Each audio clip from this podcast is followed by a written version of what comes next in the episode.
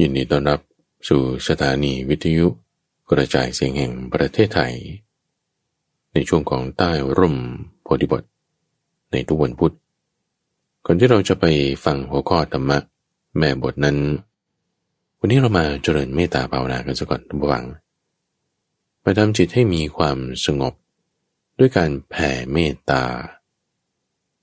เริ่มต้นด้วยการระลึกถึง คือตั้งสติเอาไว้ ตั้งสติระลึกถึง ความเมตตา ความรัก ความปรารถนาดีท่านเปรียบไว้กับมารดาคือแม่ ที่คลอดลูกคนแรกออกมา ลูกที่คลอดเพราะออกมาจากคันของตนนะ หมอตำแยเนี่ยเขาเอายกขึ้นมาไว้ให้อยู่ในอ้อมอกอ้อมกอดแล้วโอ้ยไม่ว่าจะเจ็บปวดขนาดไหนนี่มันหายเป็นปริทิง คือมันแยกจากจิตไปเลย ความเจ็บปวดทางกายกับจิตที่เต็มเปี่ยมด้วยความรักความเมตตาเนี่ยมันแยกจากกันเป็นทำให้จิตของเราเนี่ยเหนือ จากสภาวะความเจ็บปวดทางร่างกายได้ ไม่ได้มีเงื่อนไขใด ๆ เลยว่า เด็กคนนี้จะเป็นผู้ชายหรือผู้หญิง จะหน้าตาเป็นยังไง แต่พอลูกมาอยู่ในอ้อมอกของตนแล้วนี่มีเมตตาหมด ไม่มีเงื่อนไขไม่มีประมาณ ไม่มีกักไม่มีอั้นว่าเออเดี๋ยวจะเก็บความรักให้ลูกคนนี้เท่านี้ลูกอีกคนหนึ่งยังไม่เกิดเนี่ยเลยแบ่งไว้ให้บ้าง ไม่มีเลยนะ ให้หมด โดยไม่มีเงื่อนไข ตั้งจิตแบบนี้ ตั้งจิตแบบนี้ไว้ ตั้งจิตแบบนี้ไว้ อุปมานี้ ให้เรามีเมตตาแบบนี้ อยู่ท่ามกลางอกของเรา พอเรามีเมตตาตั้งสติอย่างนี้แล้ว ให้แผ่กระแส แห่งความรักความเมตตานี้ ไปทั่วโลก ทั่วทุกทิศทาง โดยเริ่มจากทิศเบื้องหน้ากำหนดจิตตั้งสติไปทุกฝังว่า สัตว์เราใด ที่เราเห็นอยู่ผ่านทางด้านหน้า ไม่ว่าจะตัวใหญ่ตัวเล็ก ไม่ว่าจะมีสองเท้าหรือสี่เท้า มีเท้ามากหรือไม่มีเท้า ถ้าอยู่เบื้องหน้าเราแล้ว เราให้ความรักความปรารถนาดีนี้ ยังไม่มีประมาณ ไม่มีเงื่อนไข ว่าจะเป็นสัตว์ใหญ่สัตว์เล็ก จะเป็นมนุษย์หรืออามนุษย์ ให้หมด แปรไปตั้งจิตไว้แบบนี้ มาในทิศเบื้องขวาด้วย ทิศที่สองตัดมา ว่าสรรพสัตว์เราใดที่เราได้พบเจอเห็นทางทิศด้านขวา ไม่ว่าจะเป็นมนุษย์หรืออมนุษย์มีกายหยาบหรือกายละเอียด ในที่ไกลหรือที่ใกล้ จะไกลอยู่นู่น หรือใกล้ๆตรงนี้ ตัวเล็กตัวใหญ่ให้หมด ไม่มีเงื่อนไขว่า เขาจะอยู่ตรงนี้หรืออยู่ตรงอื่น ถ้ามาแล้วให้หมด ด้วยกระแสแห่งความรัก ความปรารถนาดี ให้พ้นจากทุกข์ให้มีความสุขตั้งมันได้แต่มาทิศที่สามคือทิศเบื้องหลังไม่ว่าใครจะหาเรามาจากทิศเบื้องหลัง ไม่ว่าจะตัวเล็กนิดเดียว เกือบมองไม่เห็น หรือตัวใหญ่มากๆ มองเห็นชัดเจน หรือเป็นกายละเอียด กายหยาบ หรือจะเป็น มนุษย์สัตว์เดรัจฉานหรือเทวดา เราให้กระแสความรักความเมตตาเนี่ยไป ไม่มีประมาณ ไม่มีเงื่อนไข อย่างในทิศเบื้องซ้ายด้วยไม่ว่าบุคคลนั้น สัตว์นั้นสิ่งนั้น เขาจะปรารถนาดีหรือปรารถนาร้ายแก่เรา ต้องการจะให้เราได้ดีหรือได้เลวก็ตาม เราไม่ปรารถนาร้าย เราไม่คิดใจเขาไม่ได้ดี ไม่คิดอย่างนั้นเลย ตั้งจิตไว้ด้วยกับเมตตาเสมอ ตั้งจิตไว้ให้เขาได้ดี ให้เขาพ้นจากความทุกข์ให้มีความสุข ให้ได้มีคุณความดีอยู่ในจิตใจ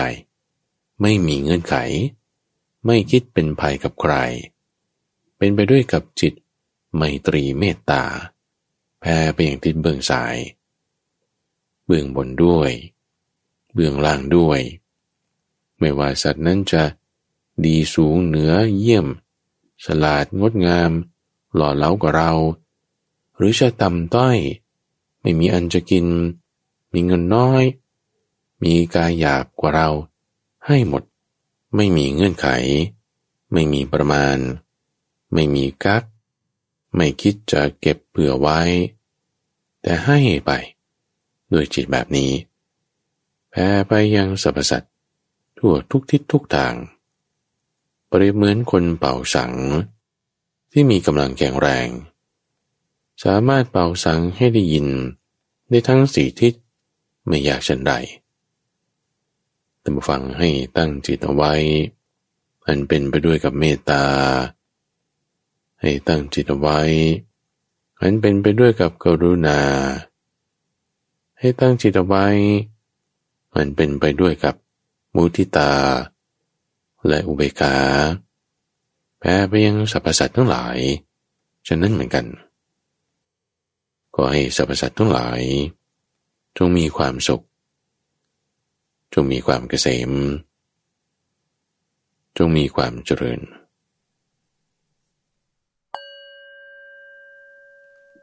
เอาละท่านผู้ฟัง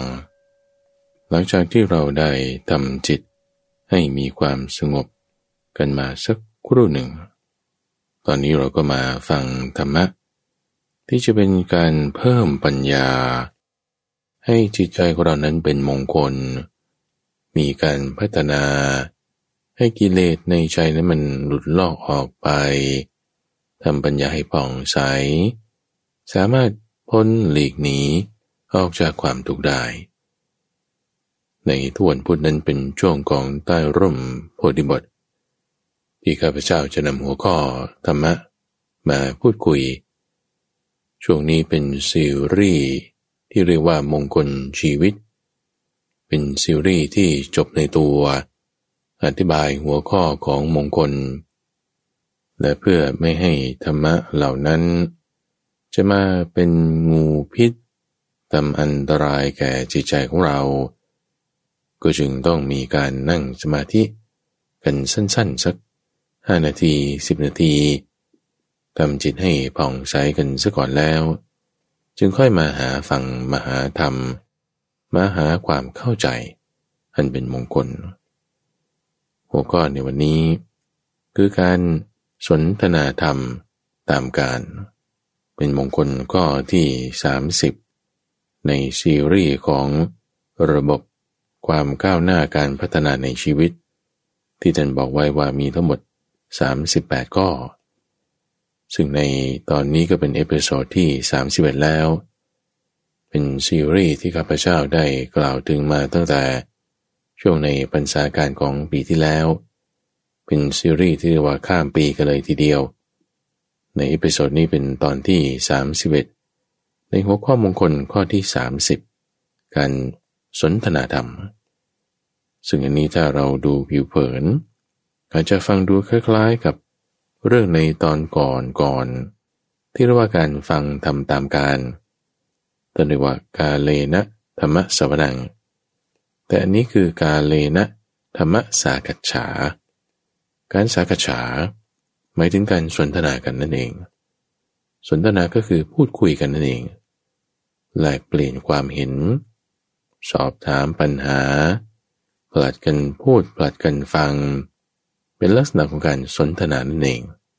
ในซีรีส์ของมงคลชีวิตนี้เป็นซีรีส์ที่จบในตอน หมายความว่าถ้าท่านผู้ฟังยังไม่เคยฟัง เรื่องของการฟังธรรมะต้องเป็นยังไง ผู้พูดต้องแสดงยังไง ฟังใน episode นี้ตอนนี้ ให้จบซะก่อนก็ได้ แล้วจึงค่อยกลับไปฟังย้อนหลังในตอนก่อนๆ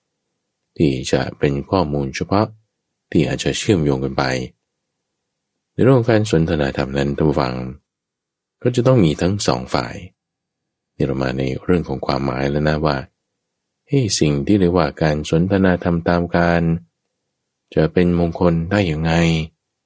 แล้วสิ่งอะไรที่เราควรจะต้องระวัง วิธีการปฏิบัติ การเลือกคู่สนทนา หรือทำอย่างไรจะได้ประโยชน์เต็มที่ เราจะมาพูดคุยหัวข้อประเด็นเหล่านี้ในวันนี้กัน ก็ต้องเริ่มจากความหมายสก่อนผู้ฟัง เพราะว่าองค์ประกอบของเรื่องนี้ มีทั้งคำสนทนาทั้งธรรมะ แล้วก็ตามเวลา คือมันต้องมีสองฝ่าย ทั้งฝ่ายที่ฟัง แล้วก็ฝ่ายที่พูด แล้วก็การสนทนาเนี่ยคือสลับกันด้วยนะ บางทีผู้พูดต้องกลายมาเป็นผู้ฟัง ผู้ฟัง ก็กลายมาเป็นผู้พูด เราก็ต้องตามเวลาด้วยนะ ซึ่งอันนี้ก็ต้องมีสามนัยยะ คือเวลาในขณะที่พูดกันอยู่นั้น ว่าแต่ละฝ่ายเวลานี้คนนี้พูดเวลานี้คนนี้ฟัง นี่คือตามกาละในนัยยะที่หนึ่งกาละอีกอันหนึ่งก็คือระยะเวลาที่พูดคุยนั้น ก็ต้องไม่ยาวเกินไปไม่สั้นเกินไป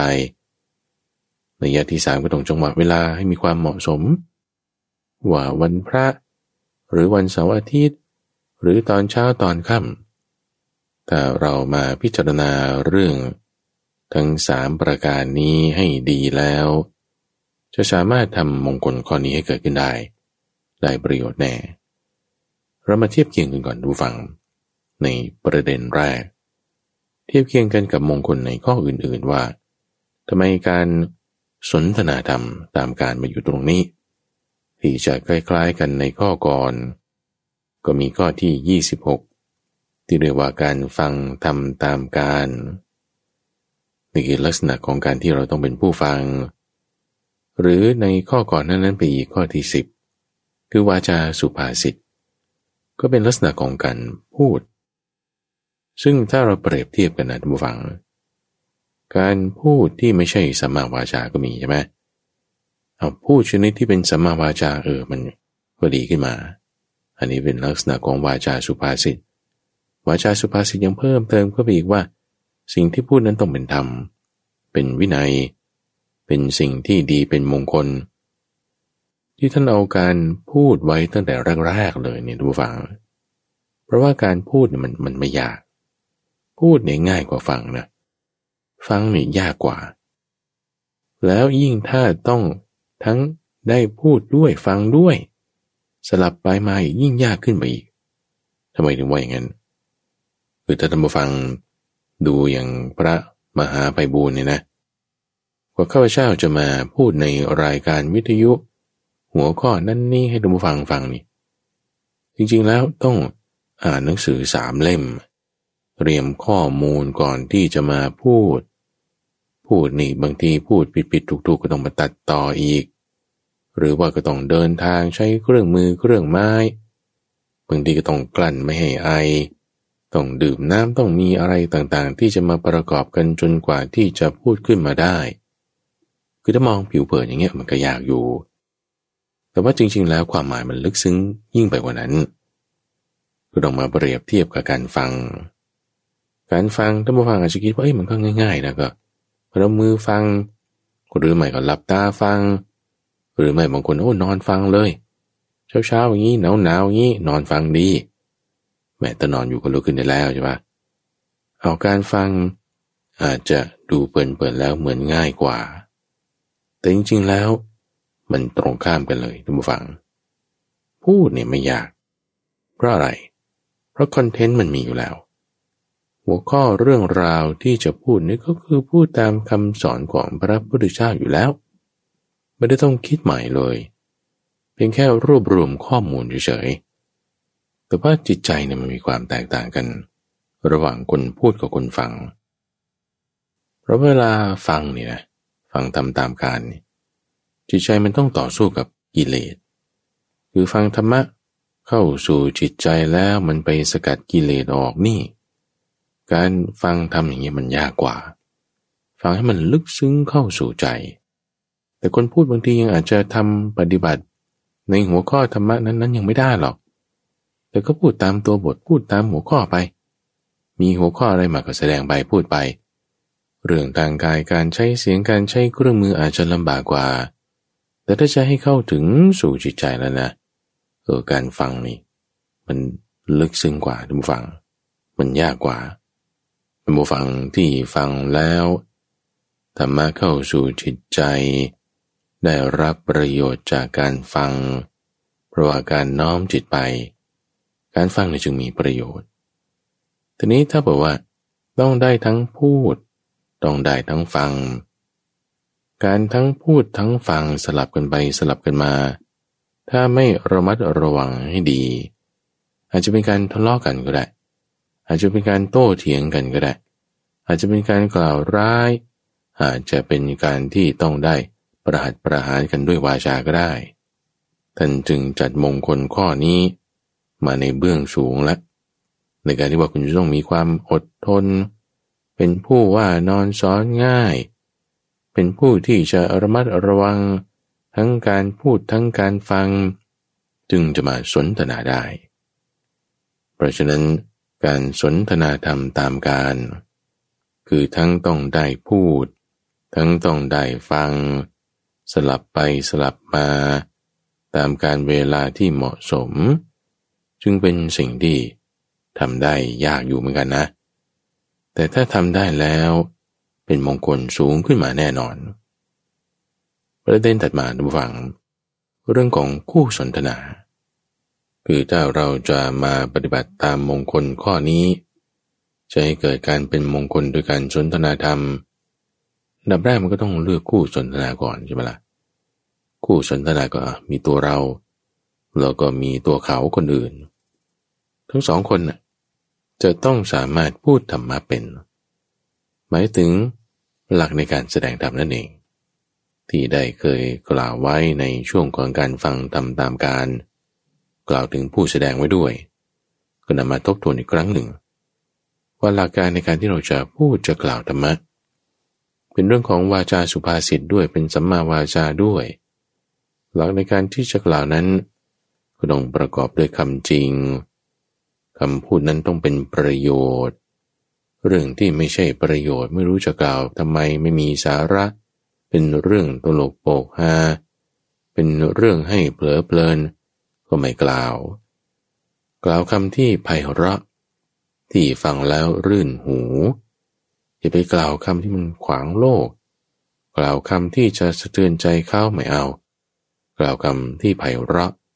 ในเรื่องนี้ยังหมายถึง ความหมายของคำด้วยนะ คือลักษณะคำบางอย่างเป็นคำดูสุภาพเลย ไม่มีคำสมัยพ่อคุณรามคำแหงเลย แต่ว่าคำพูดนั้นถ้ามันเสียดสีนะมันทิ่มแทงมันบาดลึกนี่ถึงแม้รูปแบบภาษาจะฟังดู ไม่หยาบ เป็นภาษาปัจจุบัน แต่ว่าถือว่าเป็นคำหยาบนะทุกฝัง ถ้าความหมายมันเป็นแบบแดกดันประชดประชัน ไม่ใช่คำไพเราะเลย ดูไพเราะอยู่ในรูปแบบภาษา แต่ความหมายไม่ไพเราะก็เป็นวาจาหยาบเหมือนกัน ประการถัดมาหลักในการแสดงธรรมคือก็ต้องตามเวลา ให้มันถูกเวลา เวลานั้นก็มีอยู่สามนัยยะอย่างที่ว่า คือช่วงเวลา ว่าช่วงเวลานั้นเหมาะสมสั้นยาวหรือไม่อย่างไร ตัวเวลาเลยว่าเอาเช้ากลางวัน หรือว่าเย็น แล้วก็ยังเวลาในแต่ละฝ่าย ให้เวลาฝ่ายนั้นตัวเองก็ต้องอย่าพูด ช่วงนี้เป็นเวลาตัวเองพูด ก็พูดไป ถึงเวลาพูดไม่พูดมันก็ไม่ดี ก็ต้องให้เหมาะแก่การ และประการสุดท้ายหลักในการที่เราจะพูดธรรมะนั้น ต้องประกอบด้วยจิตเมตตา เลือกคู่สนทนาที่ต้องรู้จักที่จะพูดธรรมะเป็น มีจิตใจมีการบริพฤติทางวาจาแบบนี้ ผู้สนทนาก็ต้องฟังธรรมะเป็นด้วย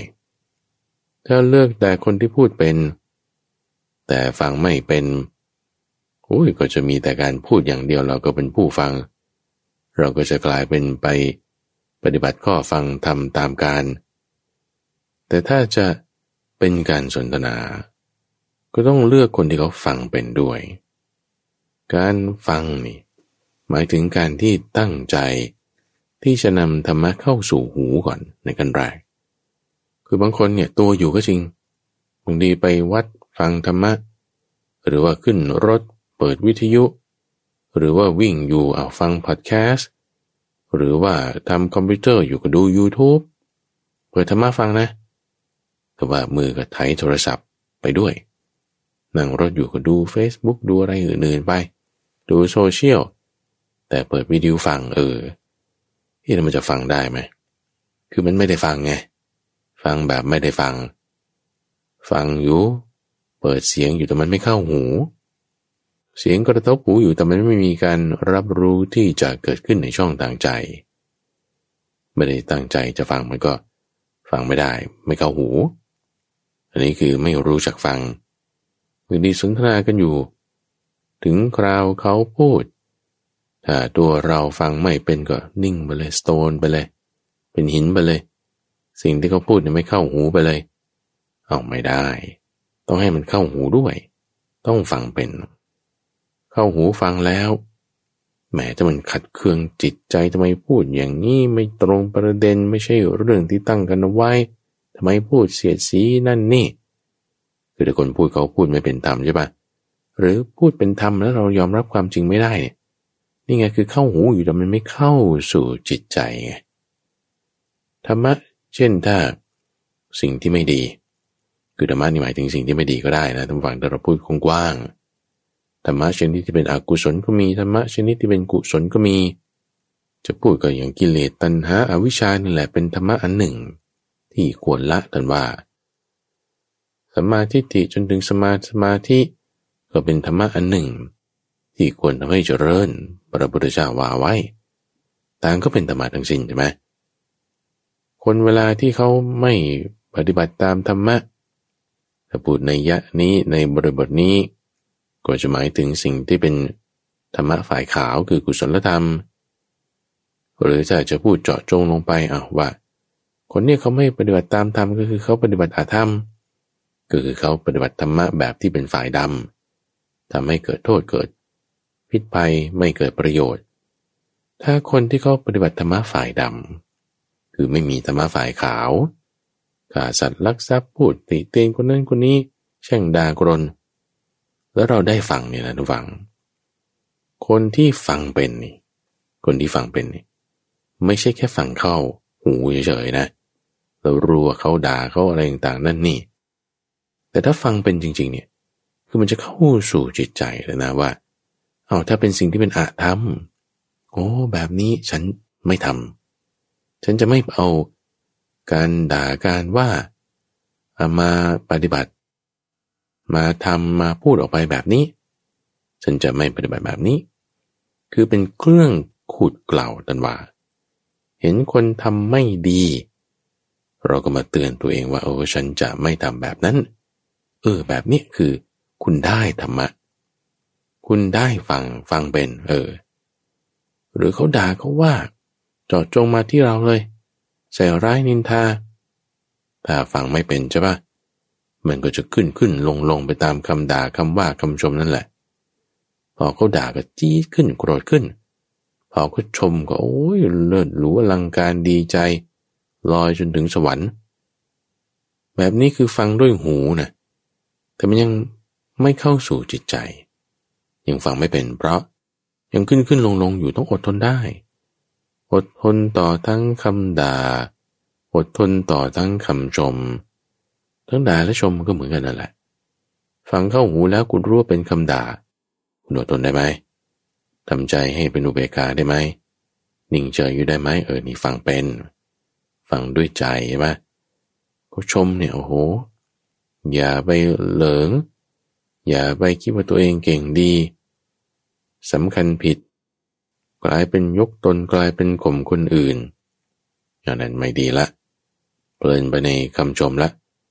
ก็เห็นความไม่เที่ยง ให้เห็นว่าสิ่งนี้เป็นของไม่เที่ยง ให้เห็นว่าสิ่งนี้เป็นโลกธรรมแปดเอออย่างนี้ฟังคำชมเป็น ฟังสิ่งต่างๆเป็น เพราะฉะนั้นฟังเป็นเนี่ยมันลึกเข้าไป สู่จิตใจนะมันจึงยากกว่าอย่างที่ว่าไปนี่ ต้องเลือกคู่สนทนาที่ ฟังธรรมะเป็นด้วย แล้วอีกประการหนึ่งทุกฝังคือต้องเลือกคู่สนทนาที่ทั้งสามารถฟัง และสามารถพูดด้วย คือพูดกับพูดเป็นฟังกับฟังเป็นหมายความว่า ต้องรู้จักสลับกัน ตามจังหวะของตน รู้จักที่จะตั้งคำถาม ชงให้ผู้ตอบนั้นตอบไปในทางที่เป็นกุศลได้ รู้จักที่จะฟังแล้วถ้า มันเบี่ยงออกนอกประเด็นก็ต้องสามารถพูดที่ให้กลับมาอยู่ในประเด็นได้ การที่ทั้งรู้จักพูดและฟัง มันจะมีคุณสมบัติอีกอันหนึ่ง ที่จะคอยปรับคอยจูนในบทสนทนานั้นให้เป็นประโยชน์ได้ ประการถัดมาทุกฝั่งของการสนทนาธรรมนี่เป็นข้อสังเกตที่ข้าพเจ้าตั้งขึ้น ว่าทำไมข้อนี้ถึงเป็นมงคล อย่างมากเป็นมงคลชั้นสูง เพราะว่าในที่นี้เนี่ยเราผ่านการฟังธรรมะมาแล้ว ในที่นี้เนี่ยเราผ่านการพบเห็นสมณะมาแล้ว เราผ่านการที่จะอ่อนน้อมถ่อมตนศึกษาธรรมะละ จะมาเข้าสู่การปฏิบัตินี่ในมงคลข้อถัดไปในการประพฤติตบะเพียนเผากิเลสนี่คือ จะเริ่มนั่งสมาธิชนิดที่เป็นรูปแบบละไอ้จุดนี้ก่อนที่จะไปถึงตรงนั้นเนี่ย ต้องเฉพาะเจาะจงลงไปว่า คุณติดข้อไหน คุณจะปฏิบัติแบบไหน เจาะจงลงไปให้ชัดเจน การเจาะจงลงไปให้ชัดเจนมันจึงต้องมีการถามไงถ้ามีการถาม แล้วตอบจี้แก้ปมนั้นจุดนั้น เฉพาะจุดลงไป นี่คือลักษณะของการสนทนา จะไม่เหมือนแค่การฟัง ซึ่งการฟังนั้นบางทีผู้เทศผู้บอก ผู้แสดง ก็จะกำหนดหัวข้อเรื่องมา แสดงทำไปตามลำดับ ไม่ตัดลัดให้ขัดความ มีลักษณะการเทศแสดงทำไปแล้ว แต่ว่าบางจุดบางเรื่องมันเชื่อมต่อ เชื่อมโยงไปข้อนั้นประเด็นนั้น ซึ่งทำเลยประเด็นเลยข้อแล้วก็ไม่ได้จะพูดถึงอีก มันก็จะแก้ปมแก้จุดนี้ไม่ได้ แต่การสนทนาเนี่ยคุณสามารถที่จะถามกลับไปจุดนั้น หรือเรื่องนั้นหรือข้อนั้น ที่ยังสงสัยอยู่ มันก็ยังสามารถปลดล็อกได้ไงเป็นลักษณะของการสื่อสารสองทาง ฟังในสื่อสารทางเดียว เป็นผู้รับอย่างเดียว เทศน์หรือบอก ก็สื่อสารทางเดียวคือเป็นผู้ให้อย่างเดียว แต่การสนทนานั้นต้องเป็นทั้งผู้รับและผู้ให้สลับกัน มันจึงเป็น interactive ไงท่านผู้ฟัง เป็นการสื่อสารสองทางที่จะตอบโจทย์เฉพาะจุดได้ คุณติดตรงไหน คุณสนใจข้ออะไร ที่จอดลงไปตรงนั้นเรามันเกี่ยวข้องกับเรื่องนี้ยังไง สอบถามกันดู ทั้งได้ฟังทั้งได้พูด มันจะช่วยปลดล็อกแก้ปมได้ เป็นลักษณะของเทอราปีคือการบำบัดเพราะฉะนั้นสมมติเราไปหานักบำบัดเนี่ยนะนักชีววิทยา ก็เป็นการพูดคุยนั่นเองท่านผู้ฟัง จะว่าเป็นการสนทนาธรรมะยังได้โดยซ้ำเพราะว่าเรื่องที่พูดนั้นก็อยู่ในสโคปกรอบที่จะเกิดประโยชน์เกิดปัญญา ในการที่จะปล่อยวางเรื่องราวต่างๆ มีเวลาที่เหมาะสมตามการ กี่ชั่วโมงก็ว่าไปวันไหนก็ว่ากันไป เอาถ้าผู้ไปบำบัด ไม่ให้ความร่วมมือคือไม่พูดเลย มันก็สนทนาธรรมกันไม่ได้ ถ้าผู้บำบัด พูดอยู่อย่างเดียวไม่ฟังเลย มันก็บำบัดก็ไม่ได้อะมันต้องสลับกัน คนไปบำบัดก็ต้องฟัง นักบำบัดพูด คนไปบำบัดก็ต้องพูดบางเรื่องให้นักบำบัดฟัง นักบำบัดที่ดีก็ต้องเป็นนักฟังที่ดี ต้องรู้จักถามยังไงเขาแชร์ให้เขาตอบ การสนทนาธรรมนี่จึงเป็นหลักการอันหนึ่งระหว่างที่พวกนักบำบัดนี่ก็เอาไปใช้ ต้องทั้งรู้จักฟังทั้งรู้จักพูด อันนี้ข้าพเจ้าตั้งขึ้นเป็นข้อสังเกตเอาไว้ท่านฟังว่า การถามตอบนี่ มันช่วยแก้ปัญหาแก้ปมเฉพาะจุดได้ ไม่ว่าจะในรูปแบบของนักจิตวิทยา ที่เป็นการรักษาทางจิต เป็นการบำบัด หรือว่าสนทนาธรรมกันอย่างนี้อย่างเช่นในวันเสาร์อาทิตย์ข้าพเจ้าก็มาสนทนากับคุณเตือนใจ ในคำถามที่ท่านฟังถามไว้ หรือมาคุยประเด็นข่าวเรื่องราวกับคุณทรงพล ในทุกวันจันทร์ แล้วก็เป็นลักษณะที่ว่าการสนทนาคือสากัจฉา ประเด็นถัดไปทุกฝั่งคือวิธีการ ที่เราจะสนทนาทำได้ คือพอเราเลือกคู่สนทนา เลือกเวลาที่เหมาะสม รู้จักเข้าใจความหมายหลักการแล้ว เอาวิธีการดูฟัง ที่เราจะลงมือปฏิบัติละหลักๆก็มีสามข้อท่านฟังว่า ธรรมะธรรมะเนี่ยอะไรก่อน วิธีสนทนาคือในธรรมะ ด้วยธรรมะ และเพื่อธรรมะในธรรมะคืออยังไง คือในเรื่องธรรมะนี่ไงไม่พูดเรื่องนอกแนว ไม่พูดเรื่องภูเขาท้องฟ้าต้นไม้ทะเล ถ้าพูดเรื่องภูเขาท้องฟ้าต้นไม้ทะเล ก็ต้องดึงกลับมาให้อยู่ในเรื่องของธรรมะ พระพุทธเจ้าท่านเคยกล่าวไว้ว่าภิกษุในธรรมะไปไหนเนี่ยไม่ควรพูดเรื่องเรื่องสวนไร่นาเรื่องวราชาเรื่องที่ดิน เรื่องอะไรที่มันไม่เกิดประโยชน์ ไม่เป็นเบื้องต้นแห่งปรมจันทร์ไม่เป็นไปเพื่อความนายคลายกำนัด ไม่เป็นไปเพื่อนิพพานเนี่ยมันเป็นเรื่องที่ไม่มีประโยชน์ อย่าพูด แต่ถ้าจะพูดนะ พูดเรื่องที่เกี่ยวกับอริยสัจสี่ ว่าทุกสมุทัยนี้รถมักเป็นอย่างนี้อย่างนี้อาทำไมควรพูดเรื่องนี้ เพราะเรื่องนี้เป็นประโยชน์ไงเป็นเงินตัวแห่งปรมจันทร์จะเป็นไปเพื่อความหนายทุกความคลายกำหนัดเป็นไปเพื่อนิพพานได้ ทีนี้ถ้าจะพูดเรื่องอื่นมันต้องวกกลับมาในคอนเซปต์ของอริยสัจสี่ต้องดึงกลับมาให้อยู่ในเรื่องของมรรคแปดเพราะฉะนั้นการสนทนาที่มีทั้งถามทั้งตอบทั้งผลัดกันบางทีอาจจะ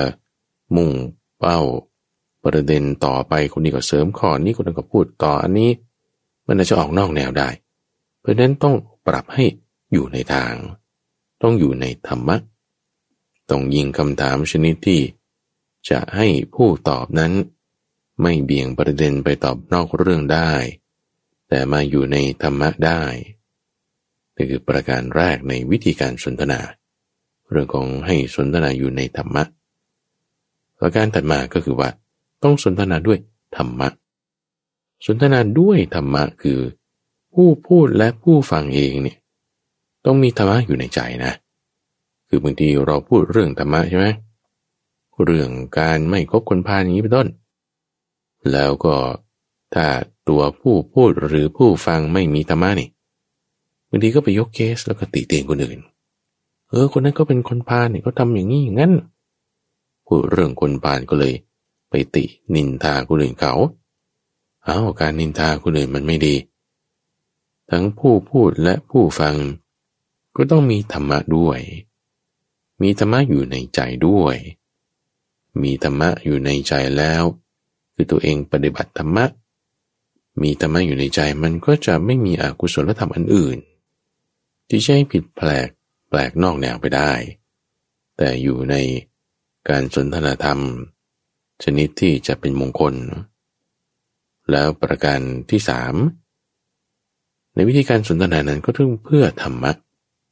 คือไม่ใช่เพื่อเงินทอง ไม่ใช่เพื่อชื่อเสียง ไม่ใช่เพื่อที่จะอวดตน ไม่ใช่เพื่อที่จะทำลายคนอื่น แต่สนทนาเนี่ยเพื่อให้เกิดประโยชน์ ประโยชน์ทั้งผู้ฟัง และทั้งผู้พูด คือจะไม่เกิดธรรมะ คือถ้าจัดอีเวนต์เทศแล้วทำเพื่อเงินนี่หรือทำเพื่อชื่อเสียงอย่างนี้พูดเรื่องธรรมะนี่แหละ แล้วก็พูดด้วยธรรมะนี่แหละ แต่เจตนาเป็นแบบนี้คือไม่ได้ทำเพื่อธรรมะเลย เพราะฉะนั้นพอวิธีการทั้งสามในเรื่องของธรรมะ พูดด้วยธรรมะ เพื่อธรรมะแล้ว ก็จึงออกมาเป็นแนวทางการปฏิบัติ ในเวลาที่เราจะสนทนาธรรม สากัจฉากัน แนวทางการปฏิบัติก็คือว่า ศีลเราต้องมี ก็คือไล่มาตั้งแต่มงคลในข้อแรกๆแล้วเลยล่ะต้องรู้จักมีกัลยาณมิตรหลีกไกลนี้ออกจากสิ่งไม่ดี มีคารวะสธรรม ปฏิบัติตามวินัยมีศีล การแต่งกายก็มีส่วนนะทุกฝังนะ แต่เป็นการสนทนาธรรมชนิดที่เป็นกิจลักษณะ ก็ต้องแต่งกายสุภาพด้วยกิริยาวาจา ก็ให้สุภาพเรียบร้อย ไม่พูดด่ากันดักดัน ไม่พูดให้แตกร้าว ถ้าบางทีบางประเด็นก็พูดยกขึ้นมา น้ำไหลไฟสว่าง ไม่ได้เกี่ยวข้องอะไรเลยเราก็พูดขึ้นมาได้ เราก็อย่ากโกรธ หรือถ้าถูกตีเตียน ถูกชี้ประเด็นแล้ว ไม่พูดให้แตกร้าว ไม่พูดยั่วโมโห ไม่แสดงอาการโกรธ ถ้าคนอื่นก็จะพูดยั่วโมโห เราก็ไม่แสดงอาการโกรธ เจตนาก็อย่าปรารถนาลามก อย่าพูดเรื่องนอกแนวนอกประเด็น ระยะเวลาไม่นานเกินไป พูดในลักษณะที่จะให้เกิดปัญญา สิ่งเหล่านี้เป็นแนวทางการปฏิบัติ ในกระบวนการวิธีที่เราจะสนทนาธรรม ส่วนธรรมะที่จะสนทนาท่านฟัง เรื่องธรรมะที่จะสนทนานี่ก็สำคัญเมื่อสักครู่เราพูดไปถึงประเด็นที่ว่า เลือกคู่สนทนาใช่ไหมมาถึงวิธีการที่จะสนทนาละ ต่อมาก็ธรรมะที่จะสนทนา คือธรรมะที่มันมีความหมายว่าง ธรรมะส่วนที่เป็นฝ่ายขาวคือกุศลธรรมก็มีธรรมะฝ่ายที่เป็นส่วนดำคืออกุศลธรรมก็มี หลักๆที่จะต้องทำความเข้าใจในที่นี้คือว่า เรื่องที่สนทนานี่เราจะต้องดึงเข้าสู่อริยสัจสี่จากอริยสัจสี่เนี่ยคือมันเหนือโลกเหนือสมมุติ ออกจากระบบของเหตุผลระบบของวัตตะ แต่ถ้ายังอยู่ในโลกยังอยู่ในสมมุติอยู่ ก็เป็นธรรมะส่วนที่เป็นสมมุติไง ธรรมะส่วนที่เป็นสมมุตินี่บางทีมันทำให้จิตใจของเราเนี่ยไปคล้องไปยึดถือได้ เช่นถ้าจิตใจของผู้สนทนานั้นไปติดโลกติดรูปพอคู่สนทนาเป็นคนนี้โอ้ยไม่เอาจะเอาคนนั้นโอ้คนนี้อายุน้อยกว่า คนนั้นไม่ใช่มหาคนนี้เป็นนักเรียน ก็เลยอาจจะอยากฟังหรือไม่อยากฟัง อันนี้คือลักษณะที่ว่า ติดโลกติดรูป หรือถ้าติดเสียงติดสำเนียงเอา โอ้ คนนี้พูดภาษาอังกฤษบ้างเอออยากฟัง โอ้ คนนี้ว่าวลาว พูดภาษาท้องถิ่นเอาไม่อยากฟัง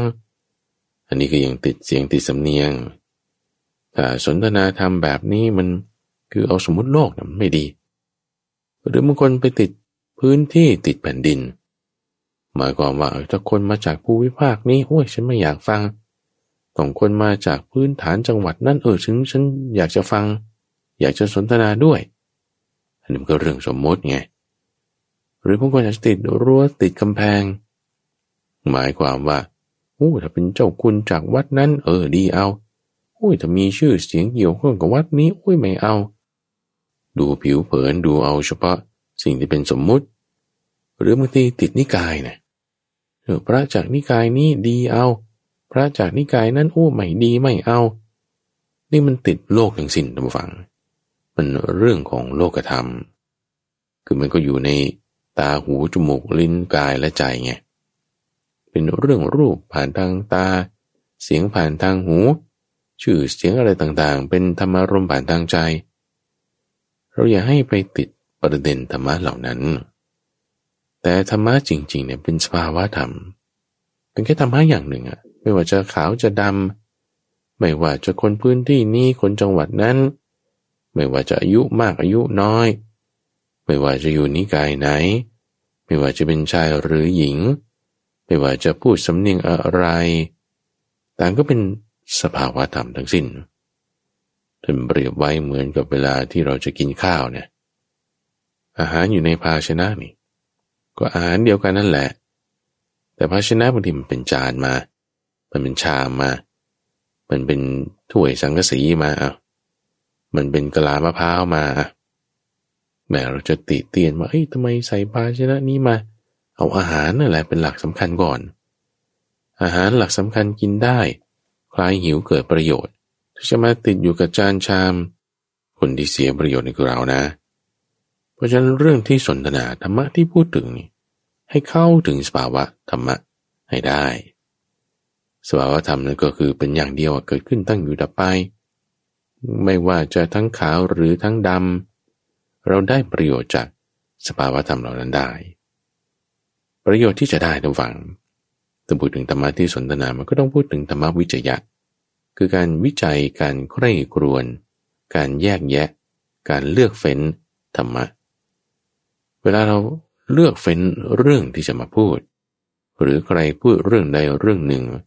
เราแยกแยะเลือกเฟ้นใคร่ครวญเพื่อที่จะถามบ้างเพื่อที่จะเสริมบ้าง เพื่อที่จะยกตัวอย่างอะไรบ้างใครครัวเนี่ยก็จะมีอยู่สามนัยยะด้วยกัน คือการที่จะแยกแยะได้ว่าธรรมะฝ่ายไหนเป็นฝ่ายขาวธรรมะฝ่ายไหนเป็นฝ่ายดธรรมะอันไหนเป็นสมมุติธรรมะอันไหนเป็นวิมุตติต้องรู้จักแยกแยะอันนี้ ประการที่หนึ่งลึกซึ้งลงไปอีก ว่าธรรมะที่คุณจะ เลือกมาสนทนาแยกแยะใกล้ครวนฟังเขาพูดแล้วเราจะพูดอะไร ต้องเลือกไงว่าสิ่งนั้นธรรมะนั้น มันเหมาะสมกับตนเองไหมในสานะแบบนี้เช่นถ้าอยู่ในความเป็นคฤหัสถ์เอาก็ต้องรู้จักแบ่งจ่ายทรัพย์ ต้องจัดงบประมาณโอ้แต่ว่าฉันเป็นหนี้อยู่นี่นะเออมันต้องมีทั้งส่วนจ่ายหนี้ทั้งส่วนลงทุน ต้องปรับสัดส่วนที่เหมาะสมกับตน มันก็ไม่เหมือนกับคนที่เขาไม่มีหนี้ คนที่เขาไม่มีหนี้เขาก็จ่ายแบบหนึ่งแบ่งสัดส่วนแบบหนึ่ง ก็ต้องรู้จักมาใคร่ครวญเลือกให้เหมาะสมกับการปฏิบัติของตนและประการสุดท้าย คือเรื่องของบัญญัติโลกและบัญญัติธรรม เลือกให้เห็นชัดเจนว่าอ๋อนี่คือเรื่องของโลกนะ เรื่องของสมมุตินะ ไม่ติด เสียงติดสำเนียงไม่ติดรั้วติดกำแพงไม่ติดนิกายไม่ติดโลก แต่เลือกเอาธรรมะ สภาวธรรม เห็นสิ่งที่ไม่ดีก็เรียนรู้เลือกเอาความดีจากสิ่งที่ไม่ดีนั้นได้ว่า สิ่งที่ไม่ดีนั้นเออเราไม่ควรปฏิบัติ เห็นเรื่องอะไรดีๆ ก็เลือกเอาธรรมะดีๆ นั้นมาทำมาปฏิบัติ ในจิตใจของตนได้ การแยกแยะใกล้กรวน เลือกเฟ้นธรรมะ คือธรรมวิจัย จะต้องนำมาประกอบด้วย กับการสนทนาธรรม ซึ่งจะให้เกิดธรรมวิจยะได้นะมันก็ต้องตั้งสติไง สติก็จึงต้องเป็นองค์ประกอบหนึ่งในการที่จะให้มีการสนทนาธรรมแล้วเกิดประโยชน์ ให้ได้เกิดเป็นผลที่จะนำความเป็นมงคลมาให้ ถ้ามาเรามาดูเคสกันทุกฝัง เวลาที่เราจะเลือกคู่สนทนา การที่เราจะเลือกเวลาที่จะสนทนา การที่จะเลือกประเด็นที่จะสนทนามันมีเคสที่มาในหลาย ๆ พระสูตรเลยทีเดียว กรณีของท่านพระสารีบุตร สนทนาธรรมกับท่านพระปุณณมันตนีบุตร เรื่องราวนี้มาในราถาวินีตสูตร วิธีการเลือกคู่สนทนาของท่านพระสารีบุตร คือท่านก็ดูว่า ใครนอกเป็นผู้ที่มีความมักน้อยสันโดษ ปรารบความเพียรมีศีลสมาธิปัญญาบิมุตติญาณทัศนะต่างๆ ตัวเองทำเองแล้วยังยกย่องเรื่องนี้คนอื่นก็ทำด้วย ได้ยินว่าภิกษุชื่อปุณณะปุณณะไหนอะไม่ใช่ปุณณะชาวสุปนาบรันตะ แต่ปุณณะคนที่เป็นลูกของนางมันตานีนะ่ะ เวลาที่ท่านอยู่ในพื้นเพที่บ้านของท่านนะ ท่านนี่เป็นคนมากน้อยนะ มีศีลสมาธิปัญญานะ สันโดษ ไม่คุกคีด้วยหมู่ โอ้ย คนในพื้นที่เนี่ยเขายกย่องท่านกันมากเลยแต่พระสารีบุตรแม่ก็อยากจะสนทนาด้วย ว่าท่านทำไมถึงทำอย่างนั้นได้เป็นยังไงอะไรยังไง นี่คือวิธีการเลือกคู่สนทนาของท่านจังหวะก็ต้องเหมาะสมด้วย จังหวะพอท่านมาถึงแล้ว ก็ไม่ใช่แบบลุกเข้าไปพูดคุยเลยทันทีเอาต้องคอยสังเกตเวลาที่ท่านจะพร้อมในการที่จะพูดคุย ฉันอาหารแล้วไอ้ตอนนี้ยังไม่เหมาะว่าท่านไปหลีกเล่นเอาออกมาเวลาเย็นเออถึงจะค่อยเข้าไปพูดได้ เข้าไปพูดด้วย เข้าไปสนทนาด้วย เรื่องที่พูดกันนั้นฟัง ก็เป็นการถามการตอบ ฉลาดทั้งผู้ถาม ฉลาดทั้งผู้ตอบ ถามในลักษณะเปิดช่องให้ผู้ตอบตอบได้ ตอบในลักษณะเปิดช่องให้ผู้ถามถามต่อไปได้ ในเรื่องประสูตรนี้เนี่ยข้าพเจ้าเคยอธิบายละเอียดไว้ คือถ้าสมมติถามพื้นๆแต่ตอบสูงโลดปรีดเลย ถึงมรรคผลนิพพานอะไรไปนู่นเลย มันก็เกินไป เกินไปหมายถึง ผู้ที่จะฟัง ก็ยังไม่ได้ใคร่ครวญไปจนถึงว่าเอ๊ะมันจะไปยังไงหน้าถึงจุดนั้น แต่ก็ค่อยเป็นสเต็ปสเต็ปไปไงเริ่มจากเรื่องศีลวิสุทธิต่อไปจิตตวิสุทธิ ปัญญาวิสุทธิ คือไม่ใช่พอถามเรื่องศีลวิสุทธิแล้วพุ่งไปนู่นเลยนิพพานเลยแหมมันก็เกินไปไม่เปิดช่องให้ผู้ถาม หรือผู้ที่เขาสงสัย จะเป็นสเต็ปขั้นตอนไป แต่ผู้ตอบนี่ก็ตอบไล่ไปตามลำดับ ผู้ถามนี่ก็ถามจี้ต่อไปเป็นลำดับ คือถ้าถามมาว่าอย่างนี้ใช่ไหม ไม่ใช่เรื่องนี้ใช่ไหม ก็ไม่ใช่ อย่างนี้ใช่ไหม ก็ไม่ใช่อีก โอ้ยมีแต่ไม่ใช่ไม่ใช่ คนฟังจะโกรธไปละคนที่ถามแล้วก็บอกนี่ก็ไม่ใช่นั่นก็ไม่ใช่ เออ แต่ท่านพระสารีบุตรก็ไม่โกรธไงบอกว่าไล่เรียงไปไล่เรียงไป ผู้ตอบผู้สนทนาด้วยเป็นพระปุณณนะก็ยังมีอุปมาที่จะยกขึ้นมา เปรียบเทียบให้ผู้ฟังผู้ถามนั้นเข้าใจ เปรียบเหมือนกับรถเจ็ดพลัด อันนี้ก็ไม่ใช่ อันนั้นก็ไม่ใช่ เอาก็ถ้าพระเจ้าเปอร์เซนที่โกศลออกจากที่นี้ไปที่เมืองสาเกตนะไปด้วยรถเจ็ดพลัดนี่จะถือว่าไปถึงที่แรกด้วยรถผลัดที่หนึ่งหรอ มันก็ไม่ใช่มันต้องต่อรถผลัดที่สองไงเออมีการยกอุปมาประไมยให้เห็นได้นี่คือการสนทนาธรรมแบบนี้ได้ประโยชน์ กับทั้งผู้พูดและผู้ฟังนี่ได้ประโยชน์ต่อมาจนถึงเราทุกวันนี้ว่าท่านพูดท่านฟังท่านถามท่านตอบกันแบบนี้เอออุปมาอย่างนี้ไล่เรียงขั้นตอนเป็นอย่างนี้ ไม่ได้สนทนาด้วยนะ แต่ว่าแค่แค่ฟังบทสนทนานี่เออได้ประโยชน์แล้ว หรือในเวทละสูตร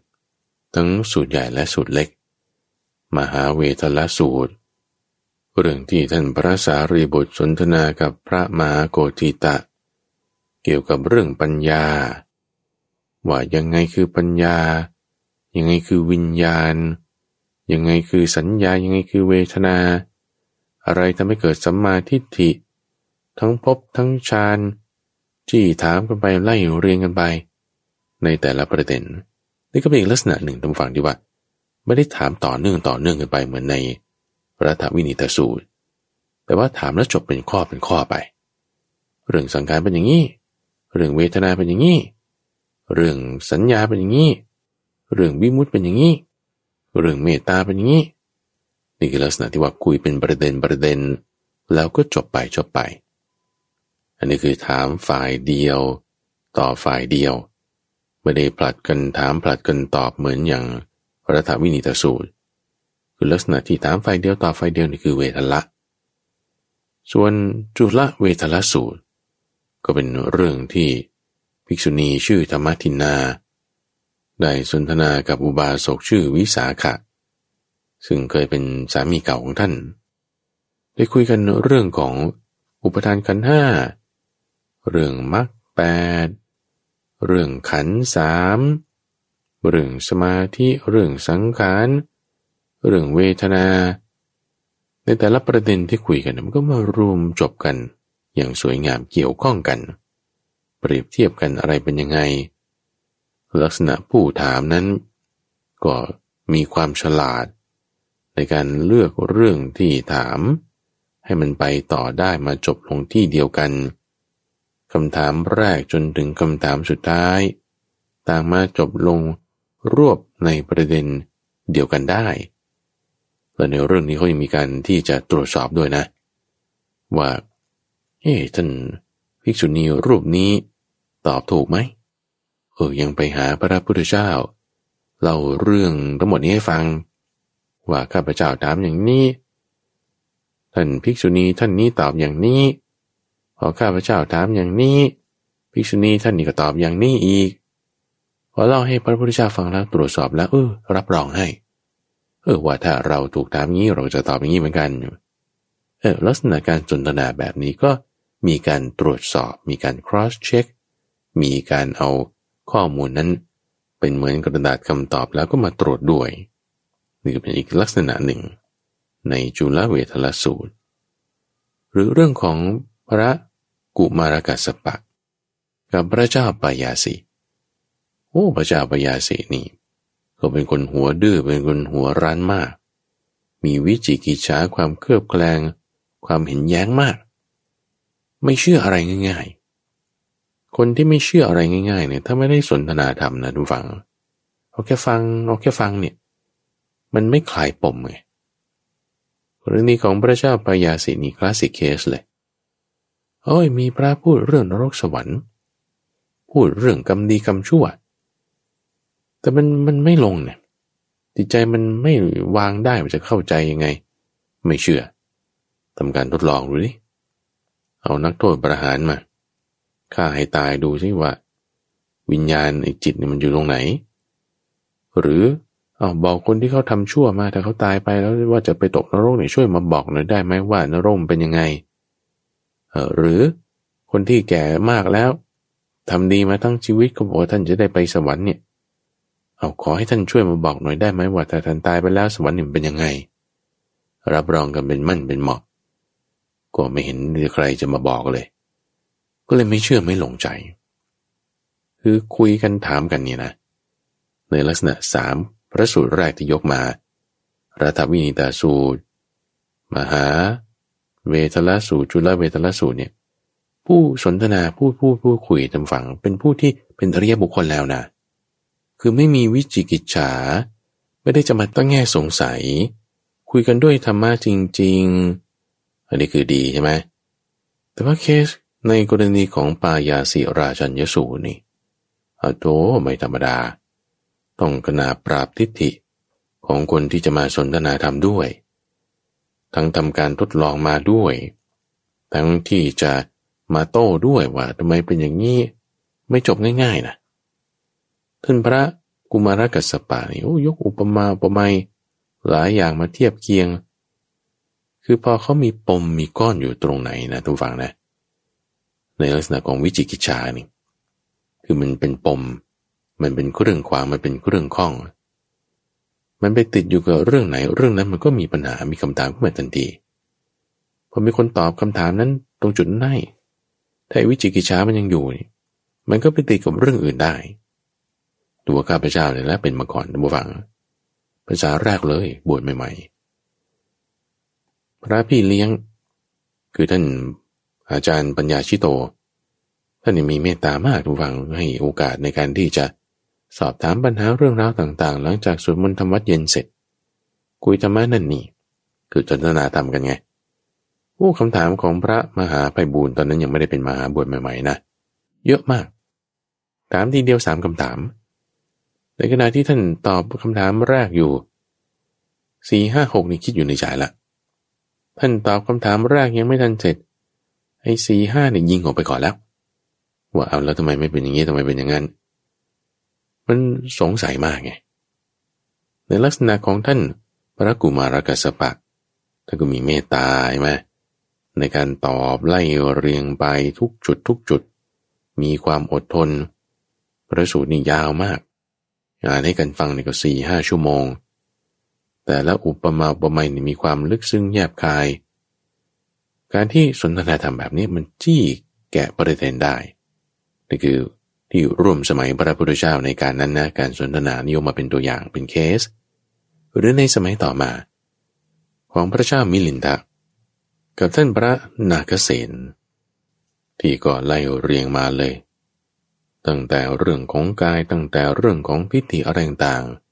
แจกแจงไปแจกแจงไป ท่านพระเจ้ามิลินทะนี่ก็ยังดีกว่า พระเจ้าปยาสีหน่อยนะ ที่ว่าเออก็ยังมีสมาธิอยู่บ้าง แต่ว่าเป็นลักษณะที่สงสัยในคำสอนมากกว่า ที่จะมาเพ่งจับเอาผิด ในเคสของมิลินทปัญหา นี่คือเคสตัวอย่างที่มีมาในตำราคัมภีร์ท่านผู้ฟังทีนี้การสนทนาธรรมเนี่ยมันไม่ได้จะจำกัดวงเฉพาะอยู่กับพระสงฆ์กับคฤหัสถ์หรือจะต้องเป็นทางการหรือจะต้องแบบว่ามีสถานที่มีเวลาอะไรอย่างนั้นเท่านั้น คือบางทีเราก็เอาแบบ casual ก็ได้ คือหมายถึงเฉพาะเจาะจงลงมาเรื่องการสนทนาธรรมะในครอบครัว การสนทนาธรรมะในครอบครัวนะทุกฝัง มีได้ทำได้ เช่นอย่างเวลาผู้แก่ผู้เฒ่าเล่านิทานธรรมะเล่าประสบการณ์เล่าเรื่องราวนั้น ๆ นี้นี้ให้ลูกให้หลานฟัง พ่อแม่แบ่งปันประสบการณ์กับลูก ในเวลาที่รับประทานอาหารบ้าง เออคุยกันมีปัญหาอะไรที่ทำงาน มีปัญหาอะไรที่โรงเรียน พูดคุยทำความเข้าใจกันการพูดคุยนี่แหละตำวังเอ้ยเป็นการสนทนาธรรมตามการแล้ว เพราะมันจะแก้ปัญหามันจะแก้ปม นอกจากนี้มันยังเสริมสร้างความสัมพันธ์ในครอบครัว สมมติถ้าคุยกันเนี่ยแล้วแบบไม่มีธรรมะไม่ได้สนทนากันในเรื่องธรรมะคู่สนทนากันไม่ได้มีธรรมะ สนทนากันเนี่ยเดี๋ยวมันได้ชวนทะเลาะกกันอยู่เรื่อยไงพอพูดเรื่องงาน ลูกก็ไม่อยากฟังพ่อแม่พูดเรื่องนี้ พอพูดเรื่องเพื่อน พ่อแม่ก็ไม่อยากฟังลูกพูดเรื่องนี้ มันก็จะมีปัญหากัน เพราะฉะนั้นต้องเป็นทั้งผู้ฟังและผู้พูดที่ดีอ่านั่นคือการสนทนาละเรื่องที่ต้องพูดนั้นมันจะต้องจบลงถ้าไม่ใช่เรื่องธรรมะเนี่ยเดี๋ยวได้ทะเลาะกันก็ไม่ดี ก็ต้องพูดจบลงให้มันมาในแนวธรรมะ เพราะนั้นก็เป็นการสนทนาธรรมะแล้วไง แล้วถ้าไม่ได้ทำกันบ่อยๆ นะครอบครัวแตกได้มีปัญหาได้ ก็ต้องทำกันตามกาละเวลาที่เหมาะสมบางทีก็หยิบเรื่องข่าวอะไรเงี้ยมาพูดก็ได้แต่คู่ครองอ่านหนังสือพิมพ์อยู่โอ้เดี๋ยวนี้เขาไม่ได้อ่านหนังสือพิมพ์กันแล้วทุกฝังผมก็รูดดู Facebook อ่ารูดดูข่าวออนไลน์อ่าเป็นยังไงอ๋อเป็นอย่างนี้เออข่าวนี้เป็นอย่างนี้นี่โอ้ หลักธรรมะเราก็พูดหลักธรรมะได้ เราไม่ใช่พูดนินทาวิจารณ์คนอื่น แล้วก็มาเป็นปัญหาในครอบครัวต่อไปอีก แต่ว่าถ้าพูดพูดเรื่องข่าวแล้วตบลงให้มาสู่ธรรมะ หลักการอย่างที่ท่านฟังได้ฟังข้าพเจ้าคุยกับคุณสมพลในทุกวันจันทร์ช่วงของสมการชีวิตนี่เอาประเด็นข่าวมาพูด ข่าวนี้ข่าวนั้นข่าวน้อย เออเราจะนึกถึงหลักธรรมได้อย่างไรนี่นเป็นตัวอย่างที่ดีในการที่จะให้เกิดการสนทนาธรรมในครอบครัวได้ การเล่านิทาน การเล่าเรื่องราวปมปัญหาในชีวิตแล้วแก้ไขอย่างไร เอาธรรมะมาใช้ฉุดไหนแบ่งปันเรื่องราวเนี่ยเป็นสิ่งดีๆทั้งสิ้นได้เลยทุกฝัง ไม่ว่าจะกับคนอายุน้อยอายุมาก ในครอบครัวหมู่เพื่อนฝูง หรือในโรงเรียนสามารถสนทนาธรรมะ ให้เกิดความดีเป็นมงคลขึ้นได้แน่นอน ในมงคลข้อนี้ท่านฟัง เป็นมงคลข้อที่ 30 เรื่องของการสนทนาธรรมตามการ เป็นมงคลเบื้องสูงแล้ว ที่เราหาธรรมะอันเบื้องสูงใส่ตัว มีจุดมีข้อไหนสงสัยถาม ประเด็นอะไรต่างๆ เพิ่มเติม อย่างการที่ท่านผู้ฟังติดต่อกับข้าพเจ้านี่ ถือว่าเป็นการสนทนารูปแบบหนึ่งนะ ไม่ว่าจะติดต่อมาผ่านทางช่องทาง Facebook Fanpage คอมเมนต์ใน YouTube หรือระบบพอดแคสต์ข้าพเจ้าได้รับคำถามเรื่องราวเหล่านั้นบางทีมาแบ่งปันในรายการบ้าง สอบถามพูดคุยกันบ้าง เป็นการสนทนากันอย่างหนึ่งเหมือนกัน ในช่วงของใต้ร่มโพธิบทนั้น ก็จะมาพบกับท่านผู้ฟังเป็นประจำในทุกวันพุธตั้งแต่เวลาตีห้ถึงหกโมงเช้า ทั้งสถานีวิทยุกระจายเสียงแห่งประเทศไทยข้าพเจ้าพระมหาไพบูรณ์อาภีปุณโญพบกันใหม่ในวันพรุ่งนี้ เจริญบาน